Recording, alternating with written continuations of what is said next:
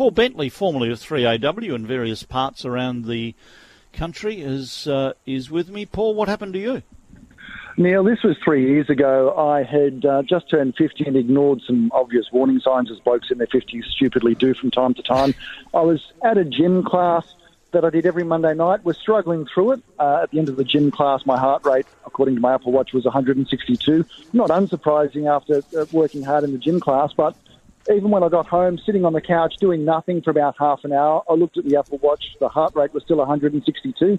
I knew enough to know that wasn't good, so I spoke with a friend who was a paramedic who suggested I go and get uh, some attention. So I went into Epworth Richmond to the emergency department. Full disclosure, I'm the media manager there now, but I wasn't at the time. But went into Epworth and um, they diagnosed that I had atrial flutter, which ultimately was caused by a thyroid condition. But certainly without the Apple Watch, while I felt awful, I had no feeling of a, a racing heart that was going nearly three times what it should have been.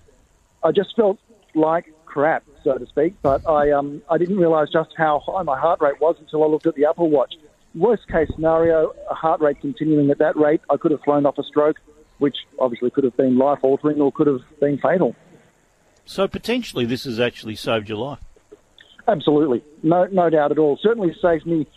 You know, a very strong likelihood of having a catastrophic stroke, and at the extreme end, potentially could have saved my life. Um, and so, even now I um I ride to work at Epworth each morning. My Apple Watch has fall detection. Um, thankfully, uh, I haven't needed to use it, but it's good to know that as I'm riding the shared path in the dark, quite often isolated areas, if something goes wrong and I come off the bike, or if I have a medical event and you know something more serious happens, that it will alert um, someone. So it's it's just peace of mind and um, knowing that it detected my heart rate, which meant I actually went and got things checked. Epworth has good cardiology services. We did 6,000 Oi, um, oi, oi, oi. broken hearts last year. Oi, oi, And oi. it's good to know that without the Apple Watch, I wouldn't have ended up there. And you wouldn't have been able to get that little plug in. Oh, look, I know Exactly some people at the. Epworth. I agree with you. I know people at the Epworth. I've been true to them myself. I've got enormous respect for them. Good on you, Paul. Glad to hear you're upright. We, we couldn't live without you, Paul. Thanks, Neil. Paul Bentley used to be at OW, now with Epworth.